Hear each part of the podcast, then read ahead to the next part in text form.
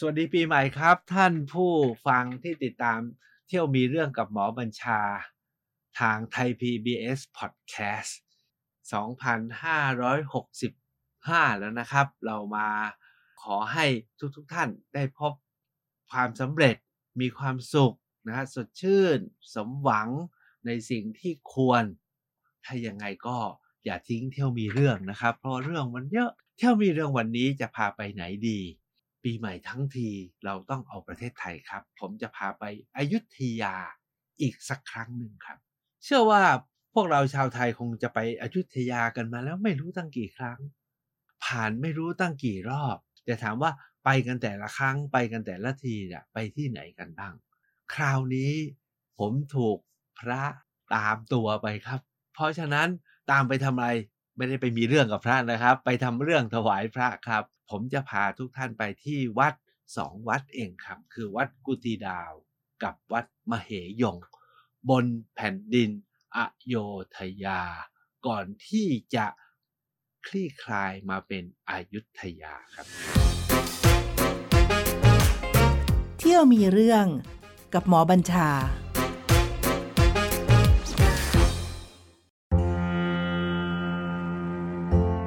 ถามจริงๆนะครับคำว่าอายุทยาเนี่ยมาจากไหน ชาวไทยทั้งหลายเนี่ยจริงๆเนี่ยย้อนไปแค่ 200-300 ปีเนี่ยฮะอายุทยามาจากไหนและแปลว่าอะไร ทุกคนบอกอ๋อก็เป็นนครหลวงของพระรามไง แล้วเราก็เอามาเพราะว่ากษัตริย์เราก็กษัตริย์ไทยก็ถือว่าเป็นพระรามอวตารใช่ไหมนั้นนครหลวงก็ให้ชื่อตรงกับเมืองหลวงของพระรามก็อยุธยา แต่การไปคราวนี้ผมอยากจะชวนไปในระบบคิด ที่แตกต่าง เพราะมีคนบอกว่าจริง ๆ แล้วคำว่าอายุทยานั้นเนี่ยเพิ่งจะกำหนดใหม่ จากชื่อเดิมที่เป็นเมืองหลวงของพระรามนะแท้จริงชื่อว่าอโยธยา แล้วทำไมถึงกลายเป็นอยุธยา ตอนที่ท่านพระเจ้าอู่ทองแล้วก็คณะเนี่ยนะครับท่านตั้งกรุงศรีอยุธยาเมื่อราวๆพุทธศตวรรษที่ 19 ทศวรรษที่ 20 ท่านบอกว่าเมืองนี้จะไม่แพ้ใครอีกต่อไปอันคำว่าอายุทยามาจากคำว่าอะบวกยุทธยา คือไม่แพ้ใคร แล้วถามว่าตั้งอยู่ตรงไหน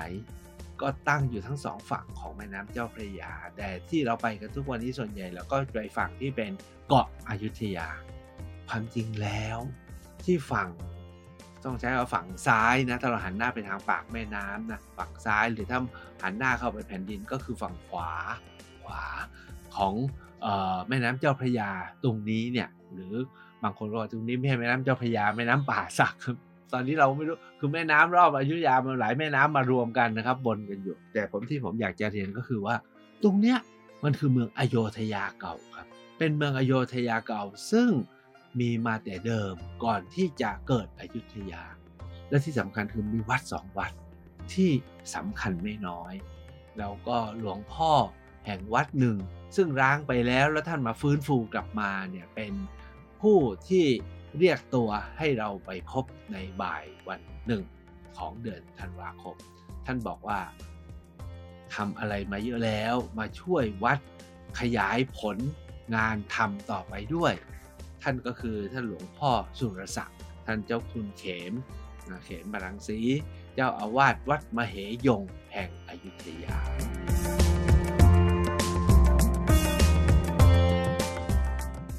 วัดมเหยงที่อยุธยาซึ่งตั้งอยู่ที่นอกเกาะนะนอกเกาะเมืองอยุธยาเนี่ยมีสองส่วนนะครับ ส่วนหนึ่งเรียกว่าวัดมเหยงเดิม ซึ่งเป็นโบราณสถาน กับวัดมเหยงใหม่ ผมจะพาทั้งสองท่านไปที่วัดนี้ในตอนท้าย เพราะว่าก่อนที่เราจะไปพบหลวงพ่อเจ้าคุณสุรศักดิ์เนี่ยเราก็ไปที่วัดแรกก่อนก็คือวัดกุฏิดาวทำไมต้องไปวัดกุฏิดาว เหตุที่ไปเพราะว่าวัดนี้สวยครับ สวย สวยตรงไหน วัดนี้เป็นวัดที่พระมหากษัตริย์นะครับ ถ้าผมจำไม่ผิดคือพระเจ้าอยู่หัวบรมโกศพระองค์ท่านเนี่ยมาสร้างไว้สมัยที่ท่านเป็นอุปราชแล้วก็มาพัฒนาโดยจุดเด่นของวัดนี้ผมก็มี 3-4 อย่างด้วยกัน แล้วอยากจะให้ไปจริงวัดนี้เป็นฉากในละครหลายเรื่องนะครับ แล้วก็จะแตกต่างจากทุกวัดที่ท่านเคยไปมา จึงอยากจะแนะนำให้แวะไปหน่อย วัดกุฏิดาวเนี่ยนะครับจุดแรกพอเราลงรถแล้วเดินเข้าไปถึง เจออาคารสองชั้น หลังเบอร์เรอร์ผมใช้ว่าอาคารสองชั้น หลังเบอร์เรอร์นะครับ ตั้งอยู่นอกกำแพงแก้วของวัดถามว่าอะไรโชคดีฮะเราไปถึงเราก็งงๆ แต่ประเดี๋ยวท่านอาจารย์ ดรเกรียงไกรเกิดสิรินะครับรองคณบดีคณะสถาปัตยกรรมมหาวิทยาลัยศิลปากรเนี่ย ผ่านมาเราบอกอาจารย์อาจารย์ช่วยแนะนำเราหน่อย ปรากฏว่าสิ่งที่เราเห็นเนี่ยนะครับอาจารย์ท่านบอกไว้ก็สอดคล้องกับที่ทางกรมศิลปากรทำป้ายไว้ ก็สันนิษฐานว่าเป็นพระตำหนักพระที่นั่ง หรืออาคารอะไรสักอย่างหนึ่งที่พระเจ้าอยู่หัวบรมโกศตอนที่เป็นอุปราชท่านมาบูรณะวัดนี้ แล้วท่านก็สร้างไว้เป็นพระที่นั่งอยู่นอกวัดสำหรับประทับพักผ่อน ซึ่งอาจจะไม่ใช่มาแต่ท่านอาจจะมีสนมนมสนมนางในไม่ใช่สนมนมนะสนมนางในหรือข้าราชบริพารแต่ความสำคัญก็คือใหญ่มาก และที่เราสงสัยก็คือว่าใต้ถุนเนี่ยมันมีฐานอะไรก็ไม่รู้เป็นวงๆแล้วเรียงไม่เป็นระบบ อันนี้เราตั้งใจจะถามอาจารย์เกรียงไกรว่าไอ้นี่อะไรทำมาแต่เดิมหรือเพิ่งทำใหม่ สุดท้ายอาจารย์เกรงไกรบอกของเดิมมาแต่เดิม อันนี้เดิมเนี่ย ตอนที่เนื่องจากว่าเป็นพระตำหนักใหญ่มากนะครับ แล้วก็พื้นเป็นไม้ คงต้องมีเสาค้ำคาน แล้วเมื่อผ่านการเวลาเนี่ยเสาค้ำเนี่ยอาจจะผุพัง ซึ่งอาจจะแรกด้วยเป็นไม้ตอนหลังก็เลยก่อเป็นอิฐค้ำๆแล้วก็การก่อก็น่าจะก่อตามสภาพของการชำรุดเสียหาย จึงทำให้เราพบร่องรอยของการทำเสาค้ำเนี่ยไม่ได้เป็นระบบ นะไม่ได้เรียงเป็นแบบแผนเป็นแถวเป็นกริดอะไร อันนี้พออาจารย์เกรียงไกรเฉลยก็พอเข้าใจได้ แต่ที่ยิ่งกว่าเข้าใจก็คือเมื่อเราเข้าไปในเขตวัด พอเราเข้าช่องประตูนะที่อยู่หน้าพระที่นั่งที่ผมเล่าสักครู่นี้นะครับ มันก็มีฝั่งซ้ายก็คือพระอุโบสถ และฝั่งขวาคือพระมหาสถูปแล้วก็มีพระวิหารที่อยู่เลยสถูปเจดีย์ไป ถามว่า ไปที่ไหนก่อนดี พวกเราเหรอครับ พอเข้าไปถึงก็ไหลไปทางซ้ายเลยครับ เพราะว่ามหาวิหารนี้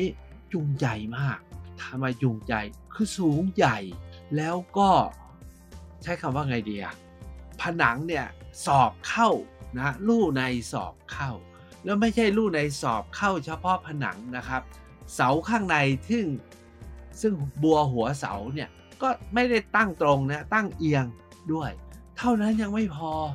ผนังเนี่ยที่สอบเข้าเนี่ยเด้งด้วยครับ เข้าใจคำว่าเด้งไหมฮะ คือปกติเวลาเราสร้างอาคารเนี่ยผนังจะตรง แต่ปรากฏมหาวิหารหรือพระอุโบสถเนี่ยผนังเด้งอย่างนี้แล้วไม่ได้ไม่ได้สร้างเด้งแบบตั้งตรงนะ เอียง เข้าใจไหมฮะ ผนังเอียงแล้วก็เด้ง เห็นแล้ว เฮ้ย นี่บิดเบี้ยวเพราะความชำรุดการเวลา อาจารย์เกรียงไกรบอกไม่ใช่ นี่คือสร้างอย่างนั้นเลย เพื่อถ่ายโอนน้ำหนักแล้วก็รักษาความงามขณะเดียวกัน ก็การต้านลมด้วยการอะไรต่ออะไรด้วยเฮ้ยทำได้ไงอะอีกอันหนึ่งที่เราก็ทึ่งเข้าไปใหญ่ก็คือที่ฐาน ที่ฐานยังทำให้ท้องแอนเหมือนกับเป็นเรือสำเภาด้วยอีกนะเพราะฉะนั้นเนี่ยผมจำไม่ได้เป็นโบสถ์หรือวิหารนะครับที่อยู่ตรงนี้เนี่ยนะครับงามเหลือเกิน แล้วก็ไม่ธรรมดามากๆเลย ส่วนใหญ่เราจะเห็นอะไรก็ตั้งตรงแล้วเป็นเหลี่ยมเป็นแท่ง แต่อันนี้เนี่ยมีความอ่อนช้อย มีความงอนงอนซ้อนงอนนะครับ แล้วเอ็นด้วยเอียงด้วยนะครับ คือไม่ตรง แค่เห็นเท่านี้แล้วก็ตื่นตาตื่นใจแล้ว แต่ที่แปลกเข้าไปใหญ่ก็คือตอนที่เราเดินกลับมาที่พระสถูปพอเดินมาถึงเราก็ถามว่านี่ทรงอะไรอะ อยุธยาเนี่ยส่วนใหญ่ก็ถ้าไปเจดีย์วัดใหญ่ชัยมงคลก็จะเป็นแบบทรงหลังกาใช่ไหมทรงโอคว่ำระฆังคว่ำแต่ถ้าไปเจดีย์ศรีสุริโยไทยบางท่านก็บอกว่า อารมณ์เป็นแบบแบบอะไรใช้คำว่าแบบ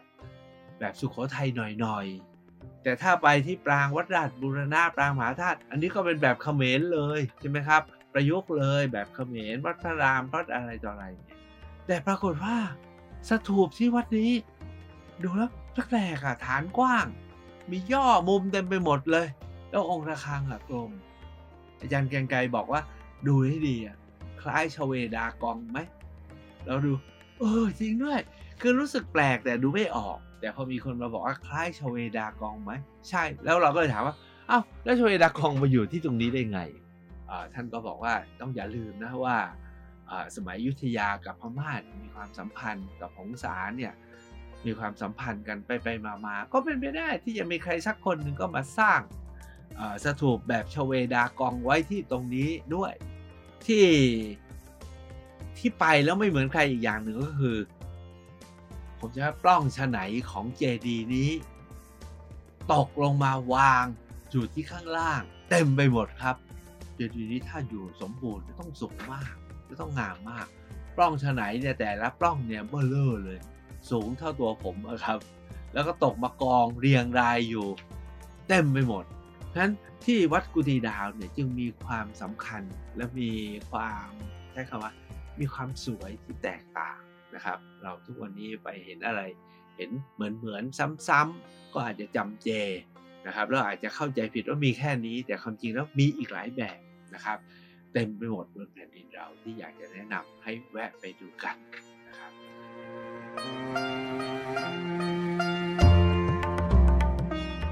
ส่วนวัดมเหยงนั้นเนี่ยก็บูรณะไล่เลี่ยกันกับวัดกุฏิดาว ผมจำไม่ได้แล้ว ถ้าจำไม่ผิดพระเจ้าหัวเจ้าอยู่หัวท้ายสัตว์ซึ่งเป็นพระบิดาของพระเจ้าอยู่หัวบรมโกศเนี่ยนะครับเป็นผู้บูรณะแล้วก็สร้างไว้นี่การที่ มีชื่อว่ามเหยงก็คงนึกออกนะครับ ก็รูปแบบก็แบบแบบลังกาเออจริงก็น่าสนใจนะสองวัดนี้อยู่ตรงข้ามกันวัดหนึ่งแบบพม่าวัดหนึ่งแบบลังกาทำไมไม่รู้จักคิดนะเดี๋ยวผมเพิ่งคิดเดี๋ยวนี้นะครับสถูปองค์นี้เป็นแบบลังกาเลย แล้วก็มีช้างล้อมด้วยนะครับมีซุ้ม มีช้างล้อม แล้วก็มีทางฉนวนเพื่อเดินเข้าไป มีโบสถ์ที่อยู่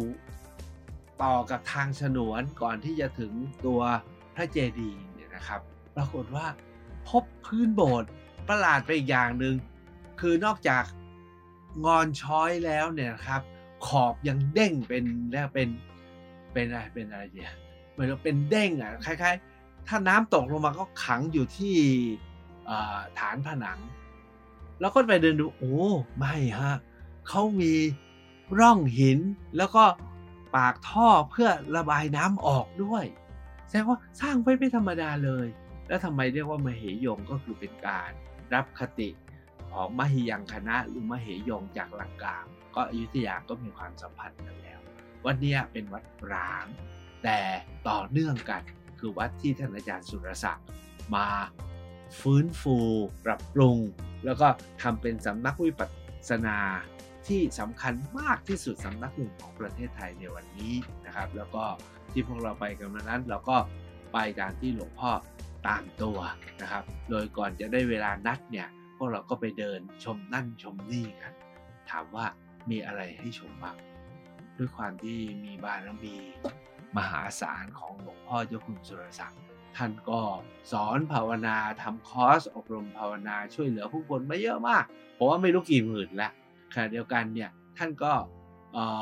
เดินหน้าในการสร้างเสนาสถเสนาสนะนะครับ ก็คือที่พักที่ปฏิบัติธรรมกุฏิคุณคนปฏิบัติธรรม อาคารพักอาคารภาวนา ท่านก็สร้างสร้างเรื่อยๆ แล้วแต่ละสิ่งก่อสร้างของท่านเนี่ยยิ่งใหญ่มาก แล้วเพื่อรองรับการมาอยู่ภาวนาของบุคคลทั้งหลาย ท่านตามพวกเราไปเพื่อจะทำรวบฐานข้อมูล พื่อจะเชื่อมโยงกับผู้มาปฏิบัติธรรม แล้วก็ผู้ปฏิบัติธรรมตลอดจนคนสนใจต่างๆ ก็จะได้สืบค้นเข้าสู่ฐานข้อมูลต่างๆ ของวัดมเหยง รวมทั้งมาร่วมศึกษาปฏิบัติภาวนาที่วัดมเหยงได้ด้วย และนี่แหละครับคือเหตุผลหนึ่งที่ผมเลือกตอนนี้มาคุยในวันที่หนึ่งเพราะเป็นวันมงคลและพูดเรื่องมงคล วัดมเหยงเนี่ยส่วนที่ไม่ร้างแล้วก็ร่างฟื้นฟูกันขนาดใหญ่เนี่ยครับมีพื้นที่ 5 จุด ที่ถ้าท่านไปแล้วก็น่าที่จะได้แวะไปนะครับ ไปเรียนรู้ไปซึมซับคณะที่ไปกับผมน้องๆที่ไปบอกว่า นี่ไง เห็นชัดเจนว่าวัดไม่ตาย ถ้าหากว่ามีพระแล้วมีผู้คนมาช่วยกันรับใช้ถวายกันอย่าง ตรงไปตรงมาและดีๆ วัดไม่มีตายวัดจะกลับมาใหม่แบบยิ่งใหญ่อลังการมาก 5 อย่างที่ผมอยากจะแนะนำของวัดเมหยงอย่างแรกก็คือ อเข้าประตูไปก็คือบริเวณเช็คอินของคนมาปฏิบัติธรรม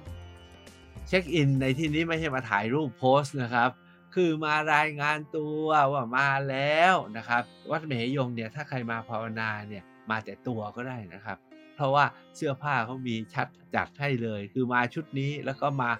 อาบน้ำเปลี่ยนผ้านะครับ แล้วชุดนี้ก็เก็บไว้ค่อยใส่วันกลับ จะอยู่สามวันหาวันสิบวันก็ว่ากันไปเพราะฉะนั้น จุดที่หนึ่งก็คือโซนกลางของวัด ถ้ามาอยู่ที่โซนกลางแล้วทุกอย่างมีพร้อม ไม่อยากให้ท่านพลาด พระพุทธรูปปางประมาณประธานธรรมที่ท่านอาจารย์ให้ทำวางไว้ที่ขอบของออขอบของพื้นที่วัด จุดที่สองนะฮะต่อจากจุดนี้ก็คือถ้ำที่วัดมเหยงวันนี้เนี่ยอาจารย์สุรศักดิ์ท่านให้เนรวิทย์เป็นถ้ำคล้ายๆ กับถ้ำโบราณที่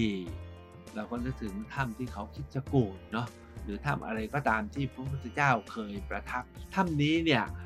ท่านใช้เป็นที่แสดงธรรม หรือมานั่งภาวนากันของผู้คน ด้วยความพิถีพิถันของของท่านอาจารย์สุรศักดิ์เนี่ยระบบเสียงของวัดเนี่ยทุ่มทุ่มนุ่มไม่ใช่ทุ่มนุ่มนะฮะทุ่มนุ่ม แล้วก็มีมาตรฐานทั่วทั้งบริเวณวัด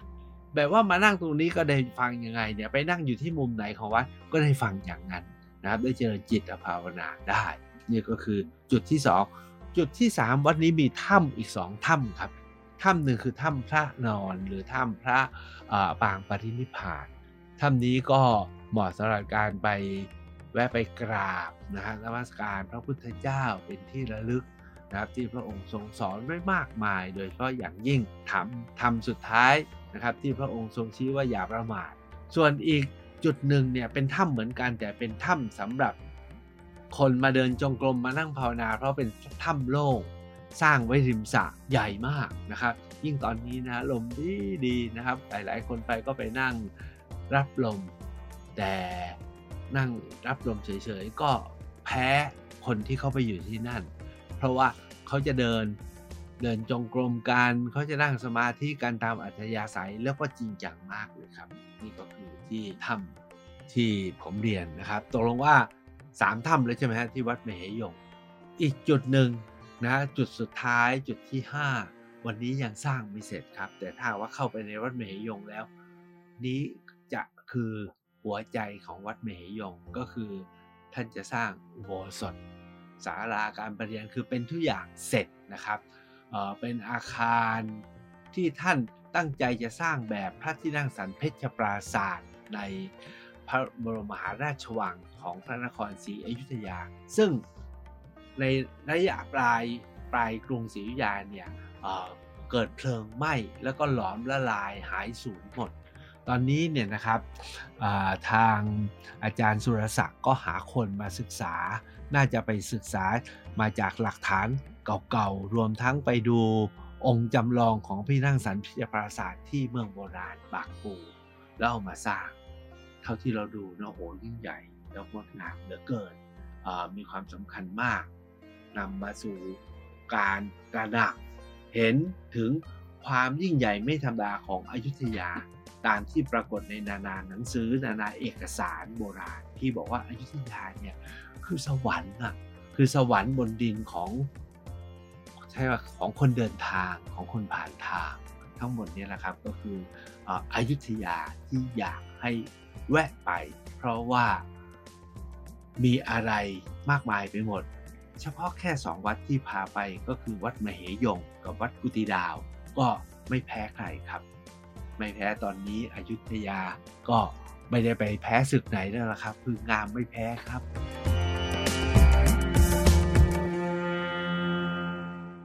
อ้ออลืมไปนิดนึงครับ จริง ๆ มีอีกวัดหนึ่งนะฮะที่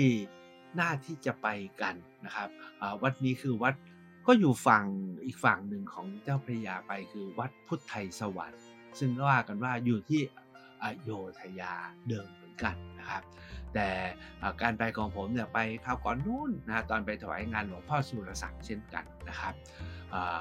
ซึ่งท่านก็ทำเรื่องของภาวนาออนไลน์นะครับ วันที่เราไปกันวันนั้นเนี่ยมีคณะใหญ่เลยครับมากราบหลวงพ่อ แล้วบอกว่าพวกเราเป็นลูกศิษย์หลวงพ่อออนไลน์นะครับ ภาวนาออนไลน์หลวงพ่อบอกว่า นี่ไงพวกสวนโมกที่มาช่วยทำให้ แล้วก็ผมก็เลยใช้โอกาสนั้นอะนิมนต์หลวงพ่อว่าวันที่ 31 ส่งท้ายปี 64 นี้นิมนต์หลวงพ่อมา ให้พรทำบุญใส่บาตรส่งท้ายปีที่สวนโมกได้ไหมหลวงพ่อก็รับนะครับ อันนั้นก็เป็นเรื่องที่เกี่ยวกับหลวงพ่อ แต่ที่ผมบอกว่าอีกที่หนึ่งที่อยากจะแวะให้ผ่านไปนี่ยครับ ก็คือที่โรงแรมเล็กๆ โรงแรมหนึ่งของคนจากกรุงเทพจะทำดีมาก ผมไม่ได้มีโฆษณาอะไรครับ แต่ว่าวันก่อนผมไปขอพักอะ่ะเขาบอกว่าห้องเต็ม แต่ว่า จ้านายสั่งว่าถ้าหมอบัญชามาให้เปิดห้องพิเศษให้นอนนะครับ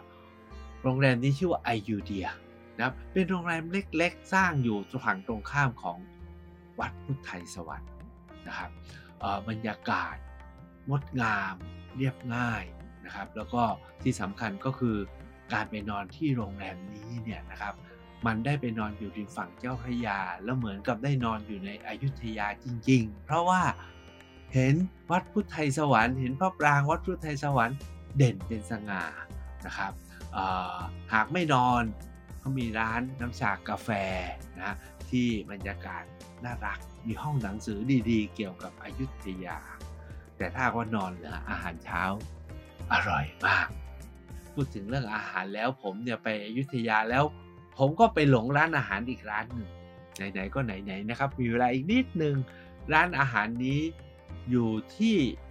แถวแถวหัวรอนะครับอยุธยาอันนี้คืออยู่เพราะว่าพอพาข้ามสะพานปรีดีนะครับ แล้วก็วนลอดสะพานมา ก็จะขวามือเนี่ยก็จะถึงร้านอาหารร้านนี้ชื่อว่าร้านบ้านคุณพระ คุณพระอะไรผมจำไม่ได้ แต่ทุกวันนี้ท่านอาจารย์ดรเกรียงไกรเกิดสิริที่ผมอ่านถึงเนี่ยนะครับ ท่านไปใช้เป็นฐานในการทำงานสร้างสรรค์ของท่าน เปิดเป็นร้านอาหารในอนาคตว่าจะมีห้องพักด้วยโดยเฉพาะกุ้งเผากุ้งแม่น้ำเผาที่นี่เราไปแล้วไม่เคยขาด แต่ผมไม่ได้เชียร์ให้ไปแค่ไปกินนะครับ การจัดสถานที่มีหุ่นจำลองวัดสำคัญ วัดชัยวัฒนาราม วัดพระศรีมหาธาตุให้เราได้เห็นและมีความเข้าใจนะครับ ว่าโอ้โครงสร้างเป็นอย่างนี้นี่เอง แล้วก็เครื่องถ้วยชามของร้านนี้ ก็สวยเอามาก ๆ เลย สุดท้ายที่ริมบ้านคุณพระเนี่ยครับ จะมีช่องใหญ่ช่องจากการศึกษาของหลายฝ่าย สอดคล้องกับที่ระบุไว้ในพงศาวดารว่า เจ้าตากเมื่อเห็นว่าอายุทยากำลังจะแพ้ ก็แหกด่าน แหกด่านพม่าออกทางซอกข้างบ้านคุณพระนี่แหละครับ เพื่อข้ามไป ออกนอกอยุทยา แล้วไปตั้งฐานอยู่ที่เมืองจันทร์แล้วกลับมากู้ชาติจนเกิดเป็นธนบุรี โอเคนะครับ อยุธยาที่ไม่แพ้ แม้จะแพ้ก็กลับมาได้นะครับ โดยคนไทยที่รักชาติ เพราะฉะนั้นสวัสดีปีใหม่ ที่เราผ่านพ้นวิกฤตโควิด แล้วตอนนี้ดูเหมือนว่าเรากำลังจะชนะนะครับ ก็ขอให้ชนะแล้วก็ปลอดภัย ชนะแบบไม่ได้ฆ่าเขาหมดนะฮะ แบบว่าเขาก็ปรับตัวเพื่อเขาอยู่ด้วยกันครับนะครับก็หวังว่าโอมิครอนที่กำลังมาใหม่นั้น จะเป็นมิตรกับมนุษย์มากขึ้น แม้จะกระจายได้เร็ว แต่ไม่ทำอันตรายร้ายแรงถึงชีวิต เท่าที่มีข้อมูลณวันนี้นะครับ สวัสดีครับ สวัสดีปีใหม่ครับ เที่ยวมีเรื่องกับหมอบัญชา